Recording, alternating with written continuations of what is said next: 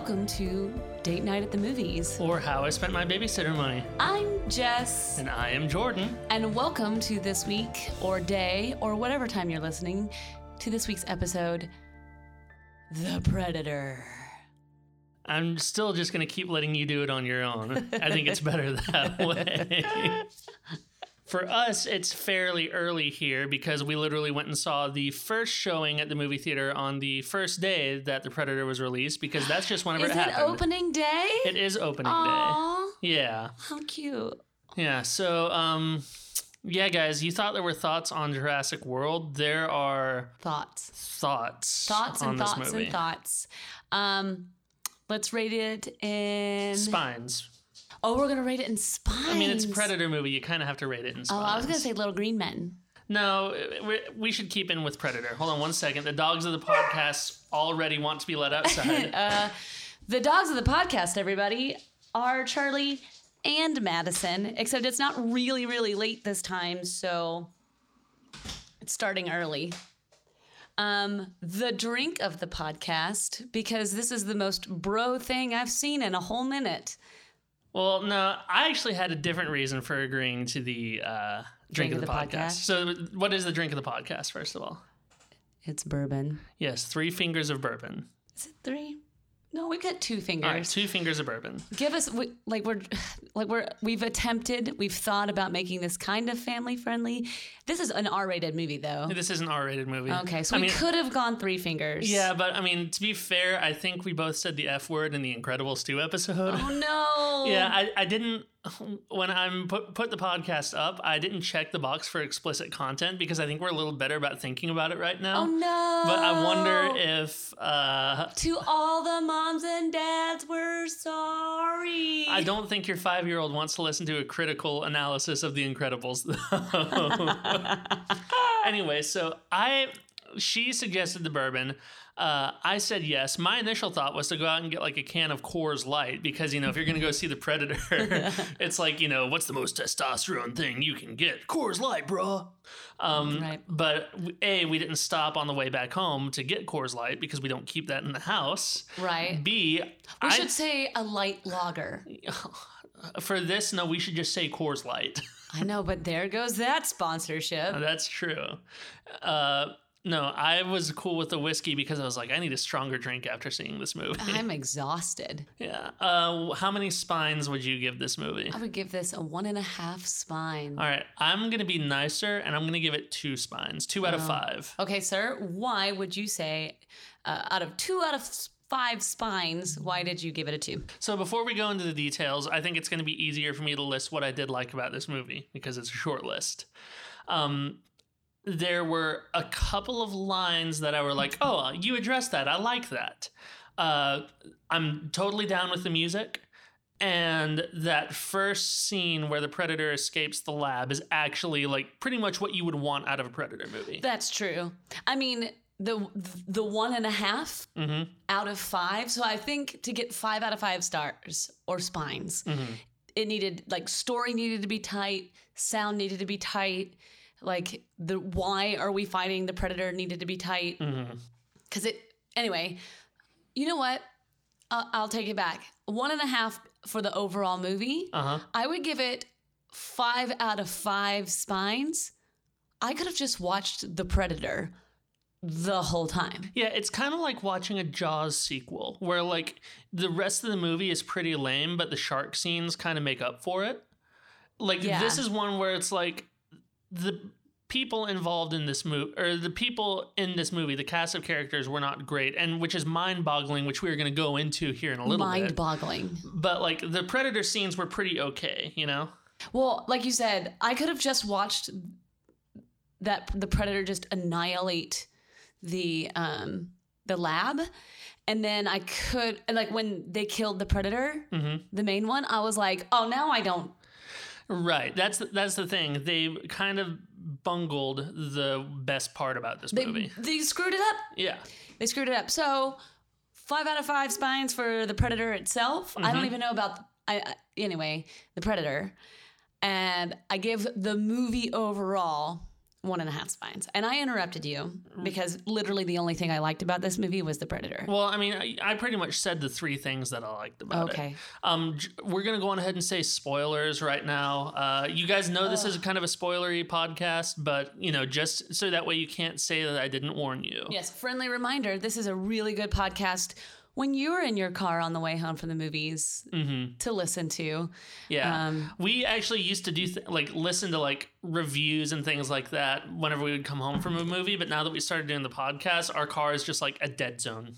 Yeah. Yeah. This one was hard to keep my mouth shut, y'all. And honestly, like we didn't even fully keep our mouth shut. Like, you know, we made ourselves lunch before we came and did the podcast, and I was reading other reviews of this movie, and I felt great because like the review from Vox was saying all the things that in the movie were just like, what is that? For the record, we were not in a theater alone this time. No. And uh, there is one part the dude behind us was like, "Oh damn!" yeah. it was so good when the predator like takes its like little knife arm and it just like shking, kashing, kashing. It was in the lab and he did it like what four times or Uh-huh. so. The dude behind us was like, "Oh shit!" and it was so good. also, whenever the pre- whenever the second predator uh, stabs the guy in the crotch, I think he said something there too. Oh, did he? Anyway, the dude behind us gets five out of five spines. Yeah. So I'm gonna go on ahead and mention the parts of the movie that I liked. So like there were a couple of there were two specific lines that I, were, I was like, okay, that's pretty cool. The first one, it's not even a line. So whenever you see the middle school for the first time, there's a sign out there that says "Welcome Parents and Students," but it says "Welcome Parents and STDs" because it looks like they ran out of uh, space. I was like, okay, that that's kind of funny, you know. I didn't. I didn't. I read it as students, but that's really funny. No, it's literally welcome parents and STDs. And like that's kind of a stupid joke, but I'm on board for that stupid joke, you know. Cause you know, that's just some guy being like, whoa, whoa, whoa, wait, wait. Wouldn't it be great if How else would you put it? uh I honestly don't know, but you know that like if we were in th- we went to middle school together. We didn't know each other in middle school, but uh, we went to Page Middle School, and our mascot was the panther, the Page Panther. On on the wall of our gym, there was a big painting of a panther, and it literally just said PMS under it. and th- I think by the time we hit eighth grade, they painted over that. No, you know what's no. We were out of we were out of there before they painted it over. You forget the best part. What's that? She had flames painted all around her. she looked so mad. I remember when I we took our like home ec class that they made me take in sixth grade. We had to make a pillow, and like you know, it was like teaching us how to use sewing machines and stuff like that. Mm-hmm. And it was literally a yellow pillow with a panther on there that said PMS. I didn't go to PMS in sixth grade. yeah, but um, yeah. So that was funny. I missed out on the pillow. Uh, the other line that I liked in there because I like people who are like diehard Predator fans, and you know, I wouldn't consider myself one, but I'll watch that movie once every year, year and a half, or something like that. You know? Right. The first one. Yeah, the first one. Um, that we're we're always like, yeah, this is great, but he's basically just a trophy hunter. Like he's basically they're basically the Trump boys, Yeah. you know. And the fact that they addressed that in this movie, where she was like, well, it's not a predator. A predator kills for survival. This is basically a bass fisher. And they were like, yeah, but predator sounds cooler. And I was like, okay, I like that line. Yeah. And that agreed. happens like within the first 15 minutes of the movie, so it really set me up for failure. Um, yeah. Um, I believe to quote myself at one point in the movie is if they pick up Olivia Munn one more time, one more time, if they mansplained what to do to Olivia Munn one more time. Well, I think this is as good of a segue as any for, like, that just illustrates an incredibly problematic part of this movie. First of all, I think they went so. I'm, I'm going to assume that it was a stylistic choice because otherwise it's just like, you know, it just went through rounds of screenwriting and uh, studio approval and they're like, yay, misogyny. oh my gosh. But I'm going to assume that it's because they wanted it to be like in the 80s whenever it was like, you know, the men are talking, that type of thing. But what is um in James Bond? uh, man talk. Uh, he didn't hit a woman there, even though it is Sean Connery. He smacked her butt. this censoring myself in my language is a lot harder than it seems, you know? yeah, booty. Yeah. Um, but uh, the fact that I don't know if you heard about this about the last minute edit they had to do like this last week to the I, movie. mm-mm. So there, you, you notice how there was no time to like introduce Olivia Munn at all. Like she was just walking her dog in the park, and the government guys came Oh, on you know what? I totally took it as she was literally watching the dogs play. I did. She had no dog. no, she did have a dog because they, Then said what happened to the dog when they, took her away? They, they there was that line in the movie where they said, "Uh, "Just come with us. We'll take care of your dog." oh, I, I must have blacked out. Yeah, but there was apparently a whole scene introducing her, and it was a scene of her getting hit on by a jogger. So there you go. But the jogger was played by a friend of Shane Black's, who back in 2010 was convicted for trying to uh, lure a 14 year old girl across state lines to have sex with her. Normally I edit the silences out, but you guys need to you guys need to understand exactly how mad Jessica is right now. So, what happened in that in that situation? I'm sorry. You need to rephrase, sir. You see, what had happened was What had happened was uh nobody knew about this guy because he didn't come and audition. He was just a buddy of Shane Black's and he put him in the movie. okay. um they filmed the whole scene and everything and again it's literally them introducing the woman by having her being hit on while she's walking her dog You know, there's only like a billion other ways she could be in her lab doing this awesome stuff because she's a biologist. and this is also an evolutionary biologist who seems to have a good handle on like handguns and how to use military technology and Although she does shoot herself in the foot, like, come on. right but the next time she handles a weapon she literally straps a grenade to a guy's back That's true. Well, I do have. let's not get there yet because i need to tell this part of the story please before we do. move on Please do. So yeah, she found out about who, what this guy was actually got in trouble for. And she went to Fox and told them. And Fox last minute was like, "Well, we're cutting that scene out of the movie." Good for Fox. Yeah. Um yeah, they basically cut him out of the movie and that's the reason why that part of this why that she gets no introduction at all. She's just there. But so we let's look at it from a screenwriting perspective. Then, like, I, it makes no sense to me, and may, maybe because I'm a woman, but like, why? Like, a lot of other scientific dudes are often introduced doing what they do. You know what the best in- character introduction movie, especially in like a big blockbuster movie that you can I can possibly think of? What's that? Armageddon. Yeah, And you know that's the reason why Armageddon is in the Criterion collection. because it's so. Oh, it's good. It's Armageddon. Close my eyes. Don't want to. It's a great movie.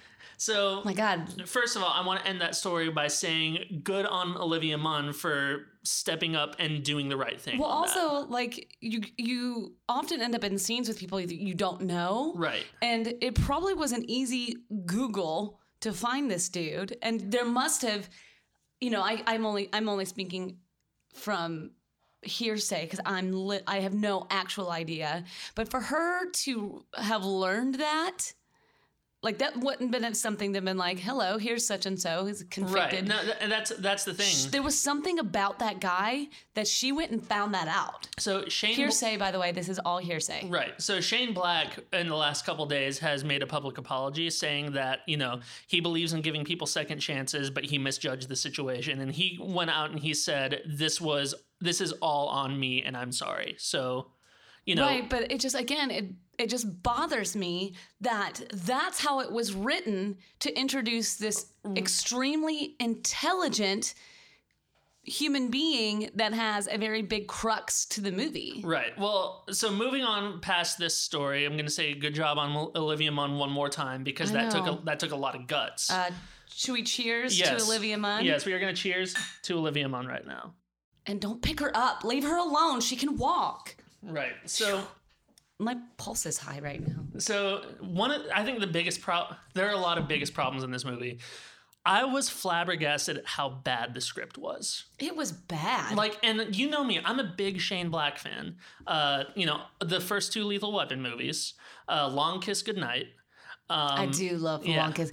My dad only cut vegetables like that. He would be cutting carrots and go, Geena Davis. And he would go, it was so good. But uh, but then you know, Kiss Kiss Bang Bang is a great movie. It is a great movie. I loved The Nice Guys, and uh, I remember the nice, but I remember I didn't hate it. I remember you I liked you it. actively said that you liked it. right, but I'm allowed to think on it. And sometimes when I think on things too hard, Right. Well, there you go.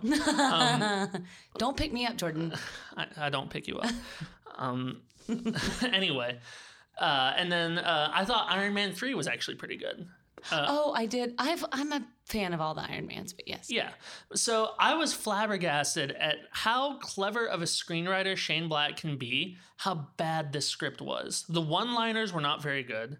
Uh, the the tiebacks to the original Predator movies were like just lazy. Yeah. Like where she where she first sees the Predator and she says, "You are one beautiful mother." Bl-. My God, it felt like it felt like um, ADR. It was like that's not originally what she said, but then we're like, Yeah, well, you you know, I know it's been a while since you've seen the first Predator movie, but that's what Arnold says the first time you see Predator take the right. mask But off. it's but what I'm saying is is it didn't sound natural coming out of her well, face. should we talk about the sound right now? We can. Well, I but I'm just saying as a line, like a line in Yeah. her character, Uh huh. it She doesn't swear for the whole rest of the movie. it makes and she says two MFers twice in a row.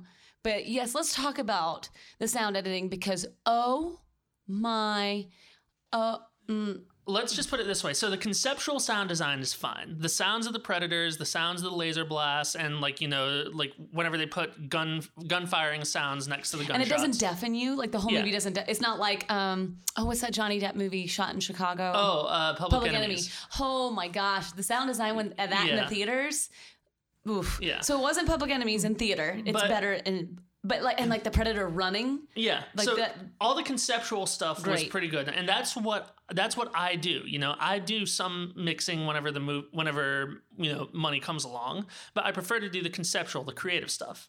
But let's just put it like this: I'm working on a movie right now. It's just a little indie, you know, not making a whole lot of money. There's no there was no budget for this. You know, the guys who are putting it together are putting it together as a labor of love, and that's great.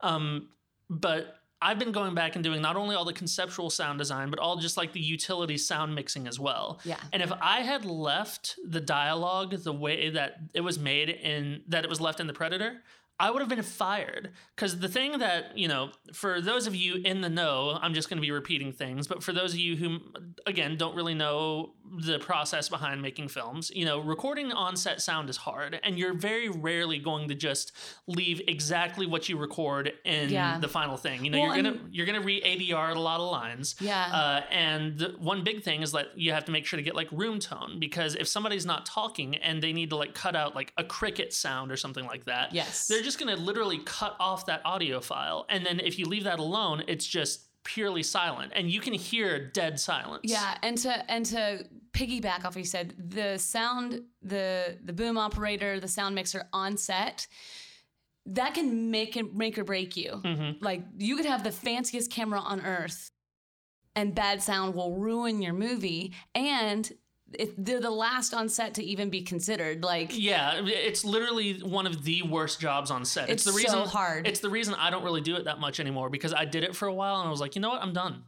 Uh, but yeah, like you need to have somebody who really knows their stuff doing that. yeah, So here they didn't put any room tone on there. So like if they needed to cut out like you know the director saying you, you know every time they cut it out it's because the director said cut right because whenever you're recording it obviously if i'm if we're filming a scene and i'm behind camera and i say cut or if i say i asked for turkey not ham then you're going to hear that in the sh- in the right. shot And traditionally, like a scene, they'll say the last line, "Let it breathe." Cut. Right. Very. So in this movie, they were literally chopping in between dialogue sounds, like within like two seconds of each other. So what you hear is you hear the sound of an absolute zero silence. And you Uh, know that they recorded. Um, Yeah. they, it- you know they recorded that room tone. so it's either incompetence or laziness, and honestly, I don't know which one is worse. Yeah, Because here's the thing: is I'm really forgiving about about sound because I understand how hard it is to get right and how a million things can go wrong, and you just have to try and make it work. Uh, and I'm sure that there have been other times where they t- cut some corners in other movies that I like that I've never really noticed. This is the first experience in a major A-list motion picture that I can remember hearing, "Oh my god, this the sound is just terrible. It's amateur." And again, it's something that I would have been fired for on a little $500 job. Yeah, and it just completely cuts out. Yeah. And it it's really distracting. Uh huh. I mean, maybe that's one thing I'll put up on Instagram. I'll put an example up of like dialogue whenever there's like zero silence in there, so that way you guys can hear exactly how that sounds. And, and and you know, I didn't notice it in the second half of the movie Well, th- the thing is, is that because it ends up being. I mean, it's so much chaos. yeah, so, so they still probably did that all over the place, but they were adding in gunshot effect, they were adding in footsteps, they were adding in. So you would never notice it. And not only that, but they had more music in there too. Uh, the scenes where you could really notice it, or was there were, where there was dialogue with no music, because normally music can mask a lot of that. But um, you know, I hope you've enjoyed Tech Talk with Jordan and Jessica. No, uh, we told you this was a geek. This is Yeah. Its inception is from geekiness. So, bottom line, the sound editing was terrible in this movie. It, it is the worst example of sound editing in a major motion picture that I can think of I might have ever heard. Yes. Cool. So, what else did you hate about this movie, Jessica? Um. Boy, I can we talk about something I also I loved. Yes. Dog, dog, dog, dog, dog, dog, dog, dog, They dog, dog, dog, dog, dog, dog, dog, dog, dog, dog, dog. Even alien dog, dog, dog. I mean, then the pibble came out and it was like, oh no, a pibble. Yeah. And then it ended up being really sweet, and then it did nothing. Yeah, so there is a scene in the movie where uh, Jacob Tremblay, who plays the kid, which is a Shane Black movie, so there's always going to be a little precocious, cute kid. I will give him credit for not setting this movie at Christmas, though. Touche. Yeah, but um, so this It is wasn't right. Halloween. Yeah, this is right after the scene where the kid kills a guy. Mm. So so Yeah, he kills a guy. kid goes trick or treating in the predator mask because he thinks it's sent to him. Long convoluted plot. Blah blah blah. It's sent to him, and he has he's somewhere on the autism spectrum. Uh, so But I don't think it was sent to him. Well, no, he just it- saw it and yeah. then opened it. yeah, it hap- it happened upon him, and they gloss over that in the movie, and we're just gonna move past that ourselves. Or there's plenty of problems in. yeah, plen- it's another script problem. But he thinks it's a video game, and then he goes out for Halloween and he puts it on his face. So he goes like you see the shot of this little twelve year old kid trick or treating in a predator uh, in a full size predator uh, mask, and that's actually pretty cool. It's pretty cute. Yeah, and then accidentally this guy comes out and is like, "Hey, what are you kids doing?" And the predator mask shoots the guy on his front No, porch. it wasn't that simple because the bullies started picking on him, Yeah, and the then the guy was like, because Yeah. remember it only does things for when it feels threatened. Yeah. So so the mask is sentient apparently. Yes. Um, but then yeah, he just blows this guy away and blows up his house, and they never mention it again. they just let it be that Yeah. this. Well, how old do you think he is? Eight. I mean, he was like Oh, he- he was eight whenever they filmed Room. Okay. Anyway, he's very small. Yeah. So I guess he was like what, eleven or twelve? Uh, well, he's So- in middle school. Yeah. So, So, he was in sixth grade. They said okay, so he's like what, eleven? eleven or twelve. So so yeah, they just have this eleven year old murder a guy, and they never bring it up again. It's so bizarre. And then this dog comes out and he pets him, and then they turn around, and then the predator predator is there with his dogs. And I thought that either this dog was going to be part of it, and then nothing. And it, maybe it was it was it poor foreshadowing that there were dogs, but here- we already saw the so, alien dogs. I don't know. Here's the thing: is that this movie also suffers from some really lazy and incompetent editing, um, all over the place. Like we already mentioned the one problematic scene, uh, but like there are cuts that happen so fast you can't tell what happens. They at one point towards the end of the movie they kill a main character, and literally if you blink you miss what happens. Which one? Uh, Sterling K. Brown. He died. Yeah, you remember whenever I went over to you, I was like, whose head just blew up? That was him. Uh uh Yeah. Yep. Guys, I blinked. Yeah. I blinked. I missed it. I just was glad that he was done talking. I was, I, to me, Sterling K. Brown can do no wrong, except in this movie. So I'm gonna talk about the dog editing scene real quick, and then I want to talk about the characters. okay. So in the dog editing scene, it's another haphazard form of editing. Like the dog just disappears in the middle of this fight.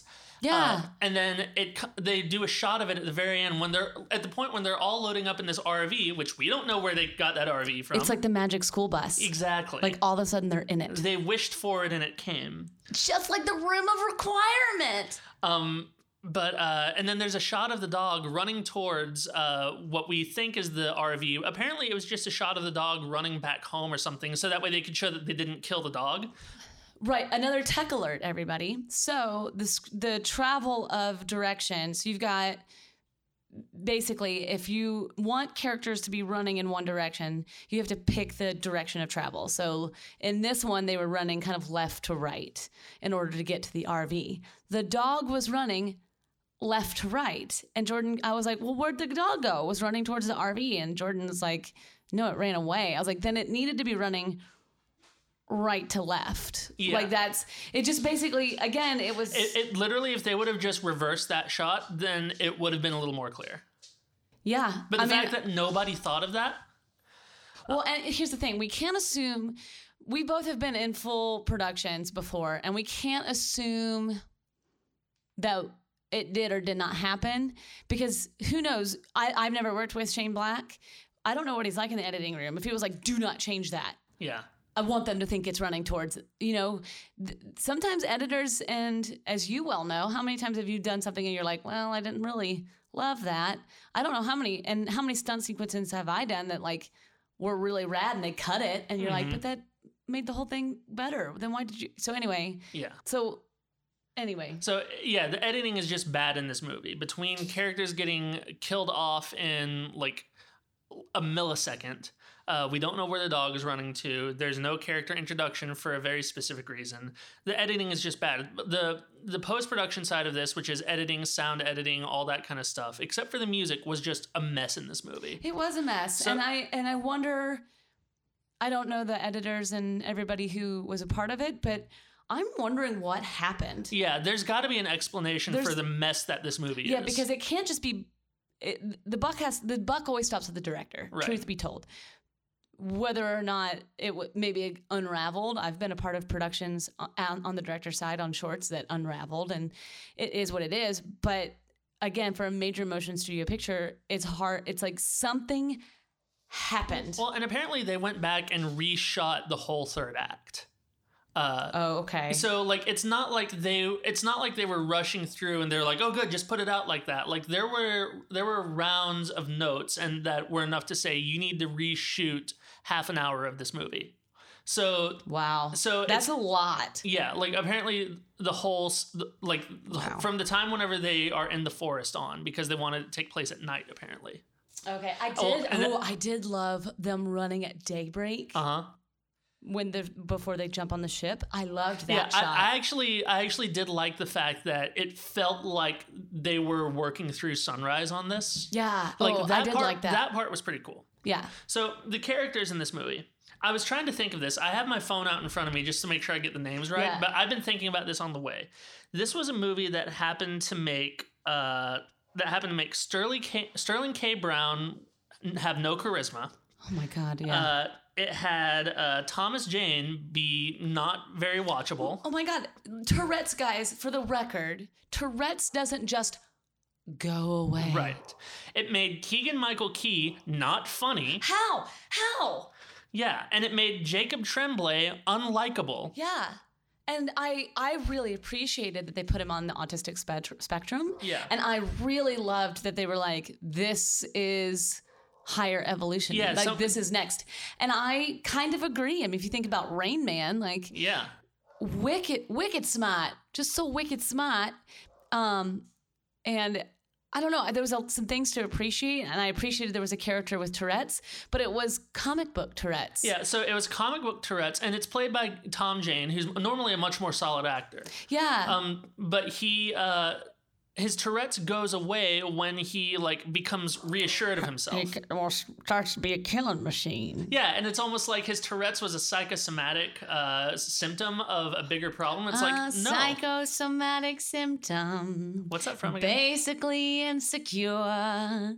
Is that Guys and Dolls? It sure is. All right, there we go. So, um, and I, so I, I work, I have a coworker with, uh, with Tourette's, and his experience, you wouldn't, you would have no idea that this young man ha- has Tourette's.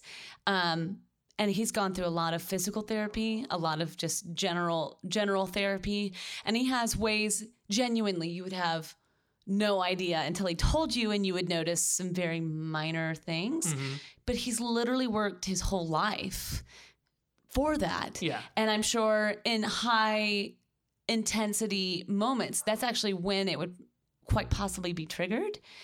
And so it just But It in this felt movie, like they it just disappears. and they just made they also it was a gross assumption about those things. It wasn't based in truth or reality. And I know this is a meathead movie, like I know that.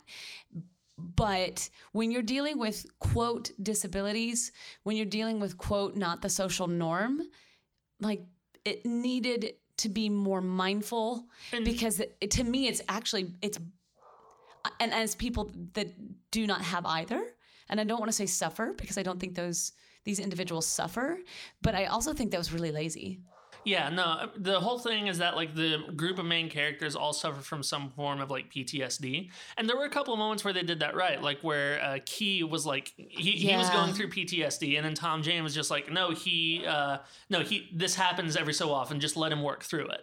yeah Like that part was good. Honestly, I liked their relationship. I did too Yeah, best Um, friends Yeah, but like, I, I don't know. L- real quick, let's take a quick break, and uh, we'll be back with let's more take a break with more thoughts on this movie. hey jordan is it really fun to try to find a healthy place to eat with me God, no. Uh, My body runs off of sugar and processed food, and yours decidedly does not. That's fair. So, if you happen to be in Atlanta, definitely head down to Peachtree City to the Fit Kitchen ATL. The Fit Kitchen is a premier fast casual design your own salads, wraps, and poke bowls restaurant, as fit as you want to be. So, head on down to Peachtree City, Georgia, and whether you want to be as fit as a stunt woman or healthy as a composer, Let's aim for slightly above composer body. then you definitely need to head down to the Fit Kitchen ATL. So you can follow on Instagram at the Fit Kitchen ATL. Again, the Fit Kitchen ATL, or the website www.thefitKitchenATL.com. Again, www.thefitKitchenATL.com. All right, guys, we're back.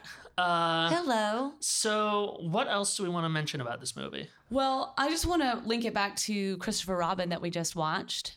Um, as odd as that sounds, Yeah. your your eyebrows did something amazing at me just now. um, we we ended our last um, before the break. We were talking about how these characters I felt were mishandled because they weren't grounded, and so they kind of just felt like jokes, which is such a shame because overall it was really good editing. Uh, it was overall really good storytelling hmm and um, it could have been. And wi- in Winnie the Pooh, a lot of the characters are based out of some sort of mental disability or struggle. That, that's at least the theory, right? That's like, the, one of the theories. yeah. Um, and something that's so kind and inclusive. And then you have this that's like, this guy has Tourette's. Kinda. This guy has autism. Kinda how we see it. This guy has P. Well, we all have PTSD. And um, and, th- and did you notice that the the other one of the other guys is um, from Game of Thrones? Yeah. So it was nice to see him not so patsy-ish. Yeah, except uh, I'm pretty sure in that first scene he was doing an American accent and then he slipped back into English. I don't know if I thought it was English the whole time. maybe I just didn't note I didn't notice it as well. Oh, well, I thought it, I. So what was odd to me is I thought it was English the whole time, Mhm. um, a British accent the whole time. But I was like, then why? How are you in a, in an American? yeah, they, they never they never explained that part of it. Right, and not to say that you can't be. All they would need to be is like, you know, how you're British. How are you an American soldier? And he's like, it's called citizenship. Like, you know, th- right, you I just think it's like that. bizarre. I just it just It's none also- of it made sense. It's also bizarre because that is a moment where you would expect Shane Black to come up with some kind of like clever quip or something like that. Uh, like it sets him up so perfectly to do what he does well, and Yeah. he just didn't take it. no. I, I, This movie, guys. I mean, honestly, I think this might be. This is at least the worst movie I've seen all year. yes.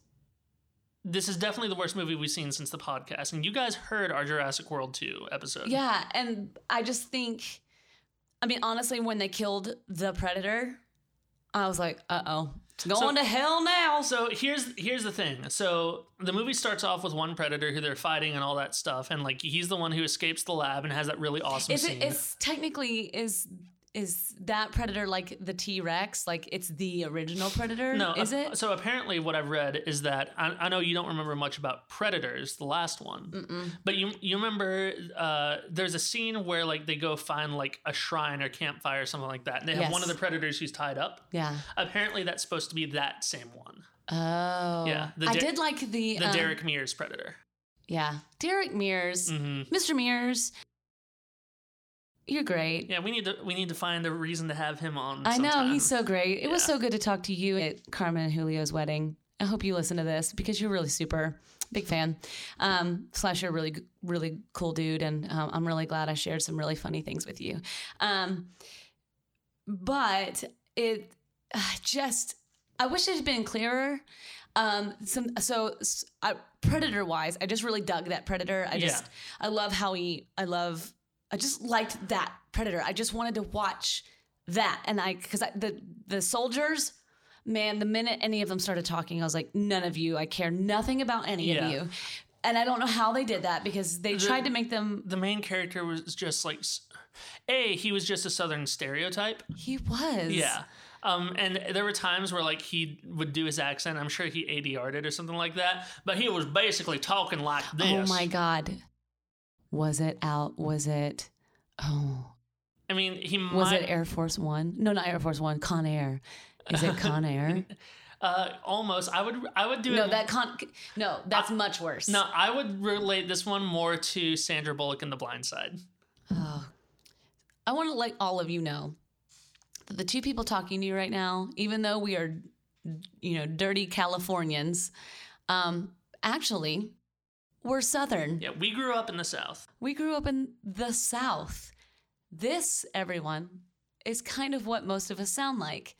One day we'll get a, a sound bl- blurb of my mother, who is from a very rural county in the South, and she still doesn't sound like Sandra Bullock in The Blind, blind Side, Yeah. Um, even from Texas. you can you can get a southern accent out of me whenever I get really mad or whenever I've had a little too much to drink. Hmm.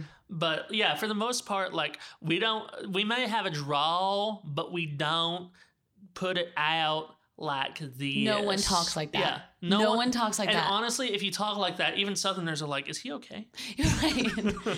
like I like my pappy had a really big Southern accent, but he also he talked fast. Yeah, So I don't know. Maybe we'll get we'll get Kelsey Martis on. yeah. We'll need we need to talk to a movie with Kelsey. So, so yeah, so like we just weren't fans of the main characters. Um, I just Th- this yeah. movie this movie does two things that bug the heck out of me and this will lead into what i was about to say before we started talking about southern accents um, it does the thing where it's like you know like the kid is so special kind of like what jurassic world did with cloney mcclone face Cloney McClone Yeah. So um like where it's like the kid is so special that they literally have him working for the military at the end of this movie and like that's not going to happen it's never going to happen and it's really distracting when you force that in there Yeah. um I I just he's allowed to be super wicked smart and he's allowed to be super wicked special and all of those things. But like and then also can we talk about like all of a sudden he's he said two curse words in a row and Yeah. it just was like what's yeah, and he- happening? he, said them like he'd been cursing the whole movie like it just flowed out of him that naturally and instead of being like you you potato head like it should have been something like that. Yeah, but but no, like this, he was like, you know, okay, I'm gonna swear at you like I just swore at this person. I was like, no, that. and his dad happen. doesn't even swear in front of him. So if it was like you this, you that, you this, and he was just quoting him Yeah, like they do with a lot of kids in movies. Uh-huh. But that's like if they would have just Mrs. Doubtfire at him. yeah. Yeah. But they, that's not what happened. So the other thing that this movie does that always bugs me, and the Meg did this too, and I think I mentioned this on the episode of the Meg, but where it's like, you know, like, yeah, we finished it. Oh my god, there was a bigger one the whole time. and like as soon as the 11 foot tall predator came out, I, I just rolled my eyes so hard. A because I'm pretty sure that was mocap or CGI, but it didn't always look good. There, well, they see they CG'd when uh, the, the big predator had the um, soldier in the air, and Uh-huh. that like was like super zoom, like like it was literally like Instagram super zoom to his face. Again, and it bad was, editing. It was such and it was so CGI when they had this like live action. They had so much live action in there. So when you throw blatant CGI with so much actually really good suit work, Yeah. like suit work Well, parts of was it- on point. Parts of it kind of reminded me of that movie Super 8, uh, which is a really Hmm. good movie. The CGI isn't great, but it's also, you know, seven years old at this point. Yeah. But there were moments in there where, like, they had a quick shot of the creature, like, picking somebody up, Yes. and it was an actual animatronic, you know? Yes. So if you're gonna do a close up, especially when you have the suit work, There were times, though, where the CGI in this movie kind of reminded me of Who Framed Roger Rabbit. So, like, if you go back and you watch Who Framed Roger Rabbit, and it's Yeah. like where the big gorilla is, like, throwing Bob Hoskins out of there, you can tell that he's, like, on a wire or something, and, like, he's not really moving with the animation. There were one or two times where it felt like that. yeah. Now, I will say the shot where the predator, the second predator, gives them like a seven minute head start, and then they're in the woods, and then they look up, and it just kind of like peeks out through there. Like that actually looked pretty good, and it wouldn't surprise me if they had some kind of model or puppet there. yeah, I mean, we'll have to we'll have to triple check. I I mean, I know the predator was a real person, hmm obviously, but Yeah, I don't know how they did the second predator, but however they did it, it just didn't look great. You know? well, it didn't look as good with someone who was just so awesome, yeah, you know. And then why? I don't know. yeah, like yeah, I, like honestly. Up until the moment where they kill the first predator, I kept thinking this movie can still pull it off. This movie can still pull it off. Like I started off like where, you know, some some pretty rough filmmaking happened. I was like, okay, you know, right now I'm still like a three spine on this, you know, hmm and then it was like, okay, two and a half. Okay, it can it may come back from this two and a half, and then around the time where you got into the second and third act of the movie, I was just like, okay, two, this is just not a good movie. Yeah, it just was it like I don't know. I also too when they decided not to they also so okay, dogs. They didn't love they didn't keep the pibble around, right? The whole editing on that was like, ugh, although it was very pro pibble. I'm very glad about that. Yes. However, then they get they shoot this alien dog in the head and it becomes an alliance for them and all they do is play fetch with it as opposed to use it as a dog friend. Well, I will give them a pass on that though. Uh, on how they use the alien dog, because first of all, the first thing they do is they shoot a grenade down the first alien dog's throat. Yes. Uh, the second one, they shoot it in the head and it still is alive and it just kind of whimpers it hurts away. its medulla oblongata. Yes. Um, but what So they it- were doing, so like rem- remember this all this part of it all takes place in the in the course of like a night or two. Right, Um, but they so so th- they saw that they could play fetch with the dog and get to do what they were doing. So that's as close as they got. Now, once they kill the main predator, uh, they never mention that dog again. I know, and they had this little like bunny friend that could have like gone around with them and been a helpful thing. Especially if they were trying to set it up for a new franchise, which is obviously what they were doing at the end of this Oh, movie. oh my gosh. The end of this movie is just like I hesitate to use the word garbage, so we'll say trash. Right, basura. Yes. Um, I hope it comes in 42 long. So the end of this movie, guys. Ugh, and it's hard for me to talk about this without swearing. So I want you guys to appreciate how how I'm trying to keep this as family friendly as possible. Um, so the end of this movie, guys, they go into like the military the military base where like you know Sterling Where his son has a has a job where, now. where his son is gainfully employed. um, I'll have to tell your mother about this. Like your mama don't know. Where's my son been this whole time? A giant alien just crashed through my through my house. You're never gonna see me again, but I'm not gonna think about where my son is. Your mama would be you. Mo- Mm-mm, that's not how it works. So they get there, and I was really caught. I, this line really caught me, where the head of the institute is there, and he's like, First, I want to thank you for having such a cool son." Did you catch that line too? Yeah. And did you roll your eyes too? Uh, hun, by this time, I think my eyes are permanently stuck in a roll Yeah. position. So they do that. They go and uh, and Kid is gainfully employed by the U.S. military, and then they're like, "Well, this is what the original. Oh yeah, the original Predator was apparently on our side the whole time." That's Um, malarkey. So apparently what they say is that like the predator species is looking to colonize earth in another couple of generations because uh you know glo- we're killing our we're killing our environment. It's going to become uninhabitable which is perfect for them so they're going to come and they're basically going to wipe us all out.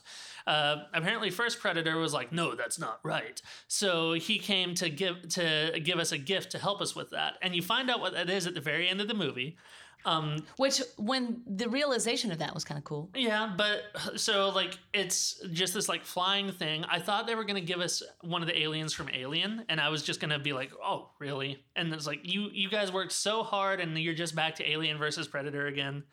I feel like that might have been better. At this point, who knows? uh, but then it's this flying thing that shoots itself at a scientist and uh, attaches itself to its to his arm, and then all of a sudden it's like this mech suit, kind of like a Spider-Man in Avengers: Infinity War. Yeah.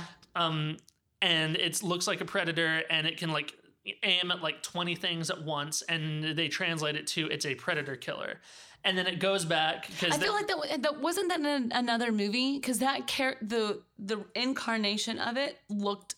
It looked like a predator I know, but it looked some. It looked like something specific. it's not anything that i recognize at Oh, okay. Maybe I just made it up. but then it gets itself off there because there are no predators around and uh, it drops to the floor and then the guys the the guy in who's in charge of the institute is like what is that and the main character bland white guy uh, southern stereotype says that's my new suit i hope it comes in 42 long credits credits there's this movie from the mid 2000s that was actually a pretty good movie up until the point that I'm about to use as an example of. It's called Red Eye. It was a Wes Craven movie. It was the one with uh, Cillian Murphy and Rachel McAdams on the airplane, and it was a pretty Yeah. yeah. It was actually a pretty good movie. But the movie ends on now what I've I use as a, a term, which is uh, like the whole the whole point. He's like trying to be like, you know, why don't you have a Bay Breeze? I know it's your favorite drink, and that comes up a few times in the movie. And then at the very end, she, whenever she wins and she's with her friend, they're like, you want to grab a drink? She's like,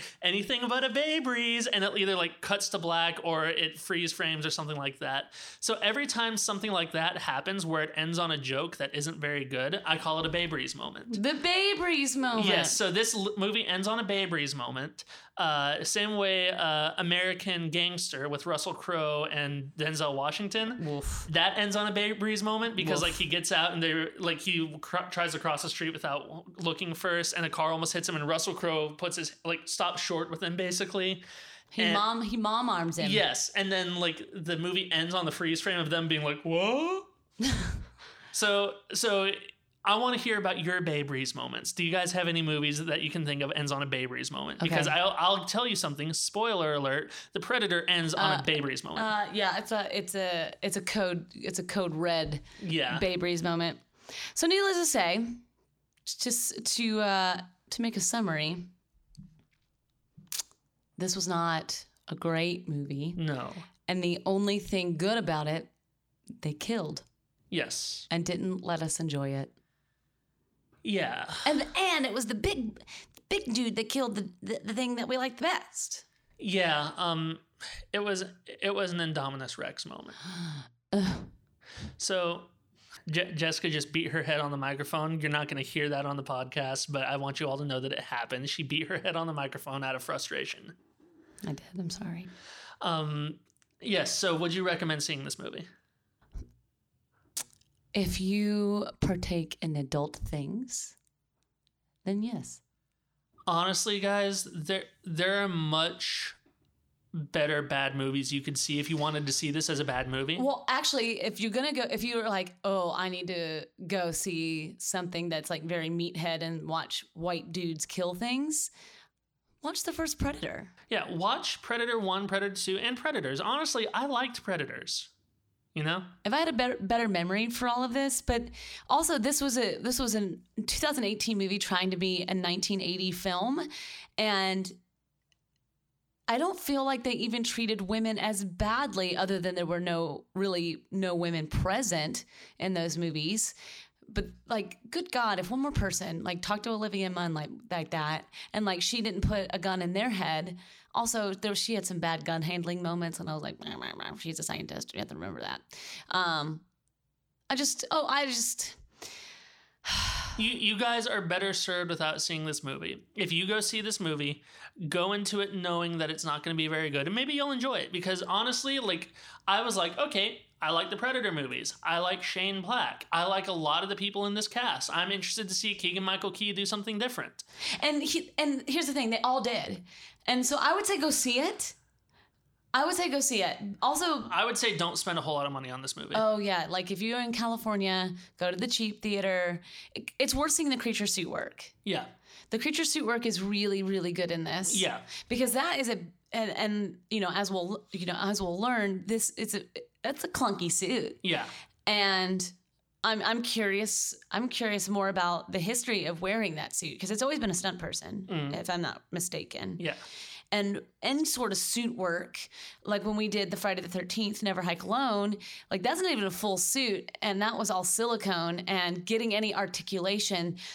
That takes a real performer to do that. Yeah. it really takes a real true performer to do that. And if that's something that you're you're kind of nerdy like nerdy about like me but then just be prepared just be prepared to watch that and i'm pretty sure some people left in our theater it's sometimes okay to leave a movie Yeah. it's sometimes okay. So see what you want to see, and then once they kill him, just know it's downhill from there. All right, guys. Well, uh, thanks for tuning in. Uh, as always, I am Jordan. I'm Jess, and this is Date Night at the Movies. All right, we'll see you next time.